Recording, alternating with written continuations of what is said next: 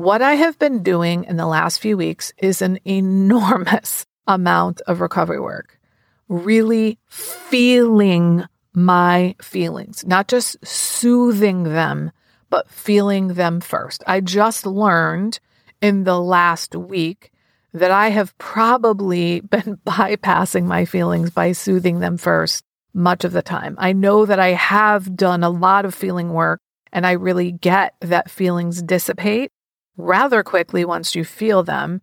And it's the resistance to them that is so much worse than the feeling. So I do know that, which means I do know that I have done some feeling work. But I think, especially lately, I have done a lot more bypassing.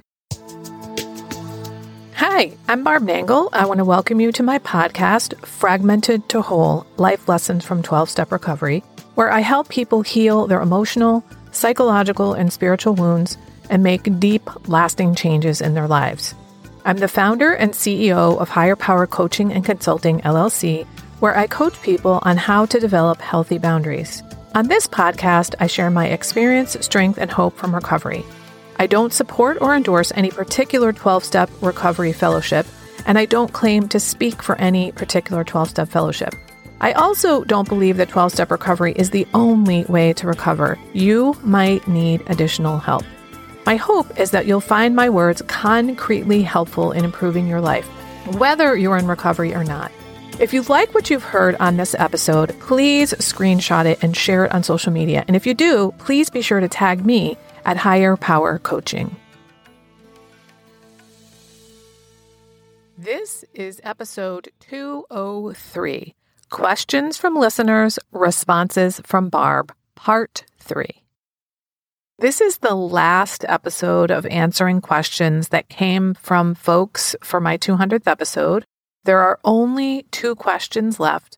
But before I get into them, I want to tell you a little bit about what has been going on for me in terms of my own recovery lately. Briefly, a whole bunch of weird money things have been happening to me since December. And I decided to write to my inner child to ask about that a few weeks ago, and some really cool stuff came out of it. However, the interesting thing is the next morning, I had this cascade of memories and realizations almost in order, whereby I realized that every single fucking job I have ever had until I got into recovery involved some kind of trauma or some really serious drama. In other words, the way that I've gotten money for most of my life has included trauma. The message being to get money, you must endure trauma. Now, I'm not going to go into too much detail about all that, but this has been an enormous insight. I mentioned in episodes 193 and 194 that in the ACA program, which is Adult Children of Alcoholics and Dysfunctional Families, there is a list of 14 survival traits of an adult child that is affectionately referred to as the laundry list. Well, there also happens to be something called the workplace laundry list in the ACA Big Red Book, and that list has 24 items on it.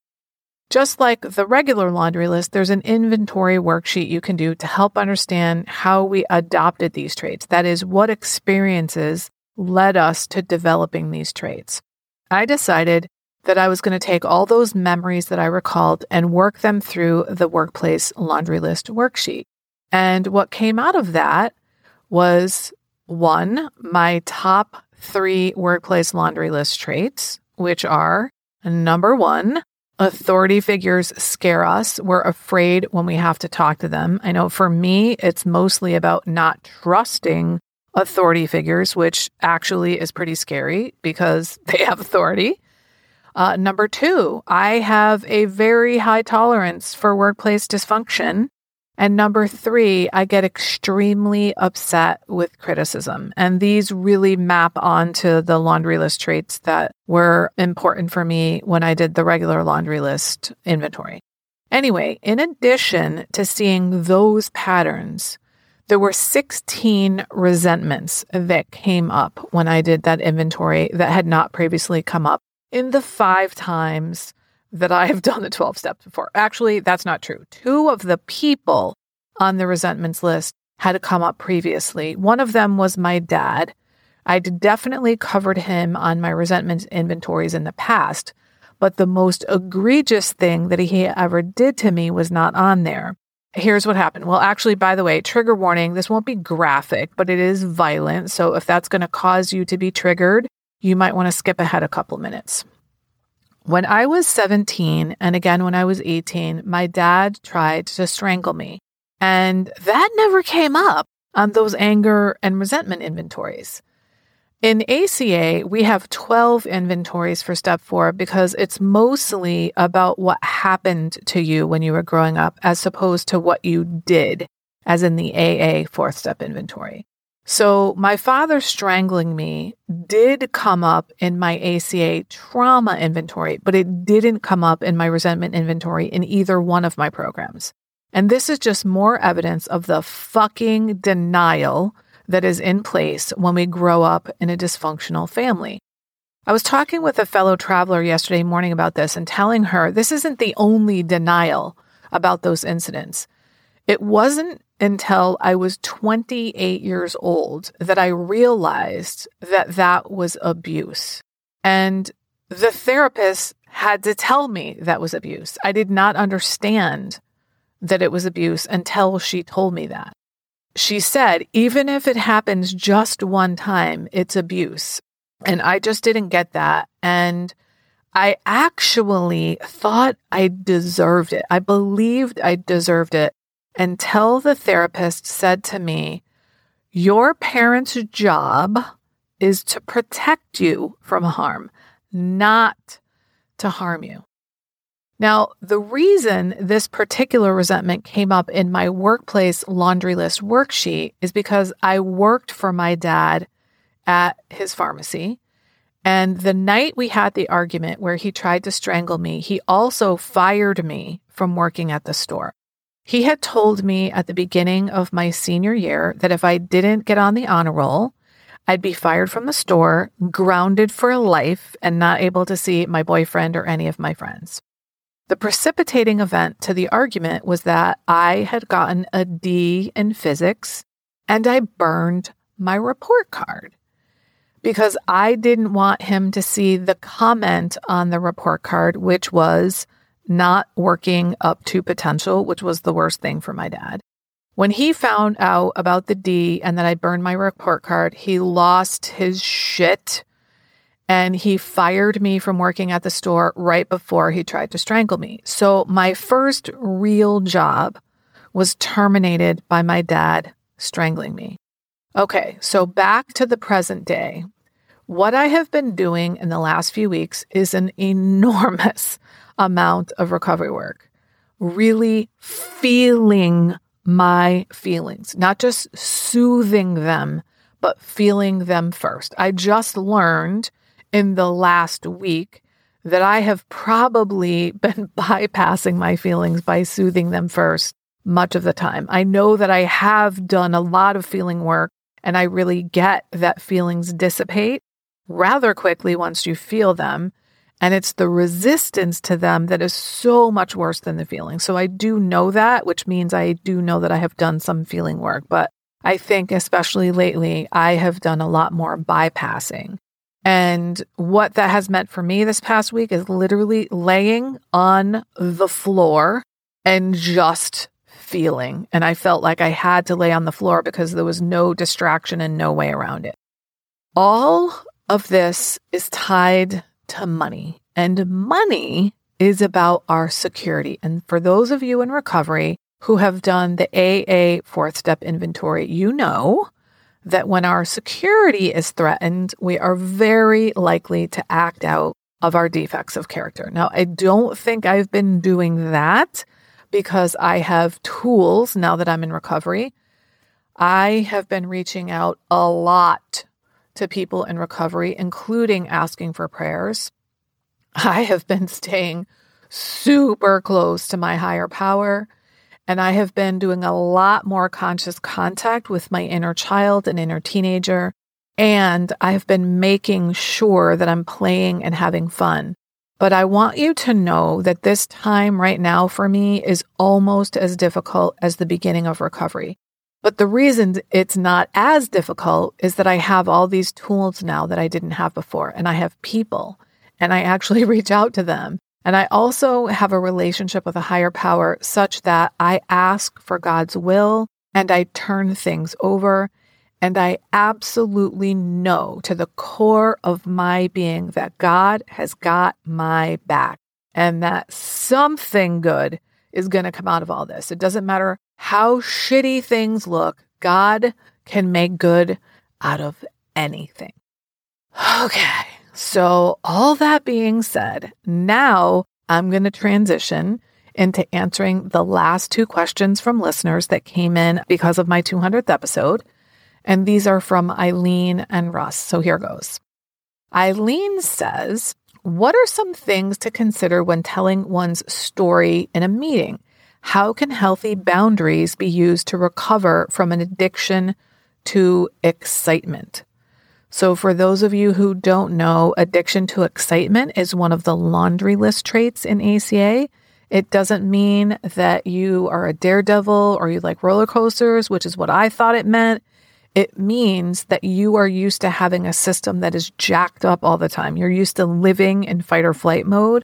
Sometimes it's called addiction to fear, sometimes it's called addiction to chaos. So that's what she's talking about.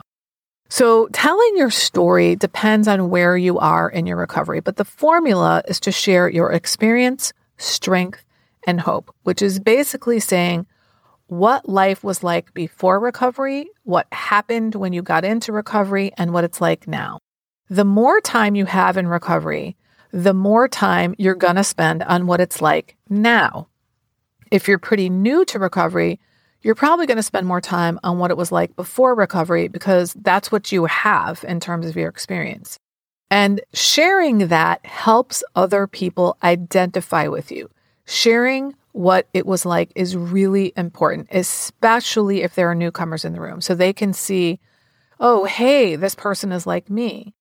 What happened is like, what did I learn in recovery that I didn't know before? How was I able to change my attitudes, thinking, and behavior as a result of recovery?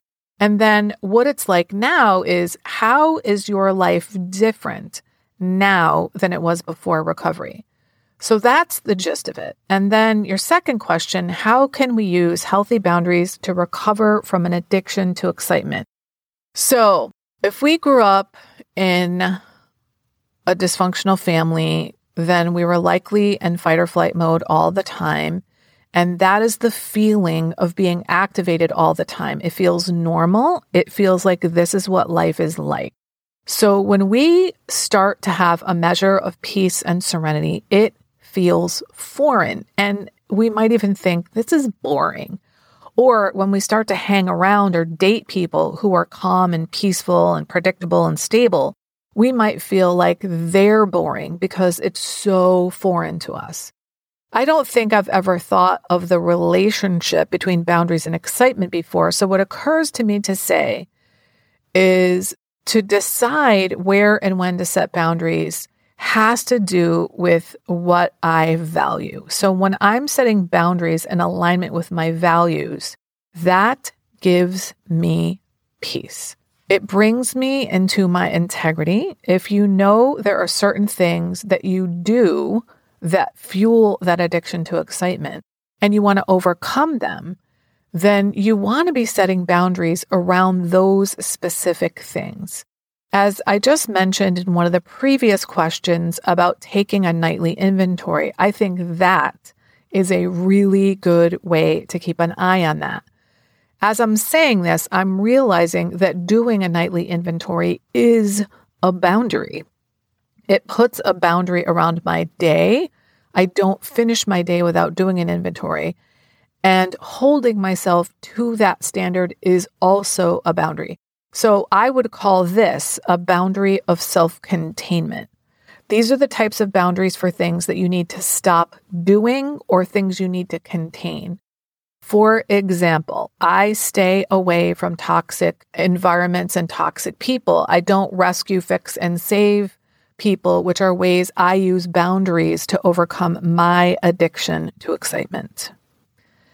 And then there's a question from Ross. Ross says, out of creating boundaries, what have you seen change as far as those relationships that stayed in your life and newer ones that came in out of that? Unsure if I'm asking this the best, likely will have more, and this is the best I can think of right now. So, some of the relationships that stayed in my life improved because they were more in alignment with the way that I decided I wanted to be now. But to be honest with you, Ross, I've lost quite a number of relationships. And it's not like there was a falling out, it's more that they really just sort of faded away. And that's because for many of the relationships I had, I did the bulk of reaching out. I basically chased people so they would be my friends. And when I stopped chasing people, I stopped seeing them because I'd been the one doing all the work to make sure we stayed connected and that we got together regularly. In terms of the new relationships that came into my life, oh, they are so much more fulfilling. I'm not like afraid all the time that they're going to leave me. And the way I think of it is, I want to spend time with people who want to spend time with me. I get to be my full new self with people in a way that I just wasn't capable of before. So that is an enormous relief. It's like I can relax in my life now in a way that I never did before. And I wasn't even aware that I wasn't relaxing in my life. I think of it as being comfortable in my own skin now. All right, that is it for all of the questions from listeners. Again, thank you to all of you so much for your support of my 200 episodes. I sincerely hope you will stick around and listen to the next 200 episodes. I am especially grateful for all those who entered the contest and I'm so excited for Sarah, who won. We already started our coaching, and I felt enormously helpful of her the very first time we met. And I'm so excited to see the changes she's making as a result of our work together. Was recently reminded by a friend that when I first started recovery, I didn't feel lovable. I almost can't believe that I used to feel that way and that I kind of forgot something so profound because I truly love myself now. And I want that for everybody. If you don't love yourself, there's literally nothing that can make up for that. I created something exclusively for my private clients since many of them don't love themselves and I've now opened up my private vault to share it with up to 10 people individually. It's called the Self Love Sprint. You'll grow to love yourself and truly feel worthy so you can stop saying yes when you really want to say no, stop neglecting yourself and putting everyone else first. Stop saying all kinds of nasty shit to yourself. That is not what people who love themselves and feel deserving do. You'll stop being afraid that others will think that you're selfish for taking time to care for yourself.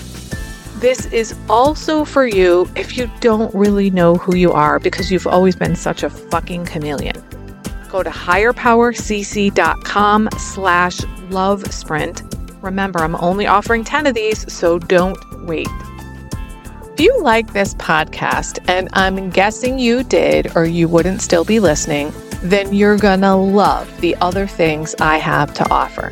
If you'd love pre release podcast scripts and episodes before anyone else gets them, or if you'd love access to content from my private vault that I developed exclusively for my private clients, which is like having a work session with me without me actually being there, go to patreon.com slash higher power coaching. There are three tiers ranging from as low as $4 up to $24 a month. You'll also love my weekly newsletter, Friday Fragments, which has content very similar to the podcast. You can check it out at fridayfragments.news. That's fridayfragments.news. Please like and subscribe to my podcast on your favorite podcast outlet. I'd also love it if you'd leave a review, which you can do either in the show notes or on Apple Podcasts. It really helps other people find my podcast so they can get the benefits you've gotten from listening. If someone came to mind when you listened to this particular episode, please share it with them. And my favorite place to hang out on social media is Instagram. I'm at Higher Power Coaching. Please DM me there. I'd love to hear what you got from this episode. I run group and private coaching programs on building healthy boundaries. Whether you need help with boundaries in your personal, professional, or romantic life, I can help. Head on over to barbchat.net where you can hop onto my calendar for a free 30 minute Better Boundaries consultation. My ideal client is someone who is ripe for change. If that's you, I would love to work with you. My goal with all my work is to help you make lasting changes in your life, like I've made deep, lasting changes in my life. Remember, it's never too late to recover. No one is beyond hope, and healing is possible. Thanks for listening.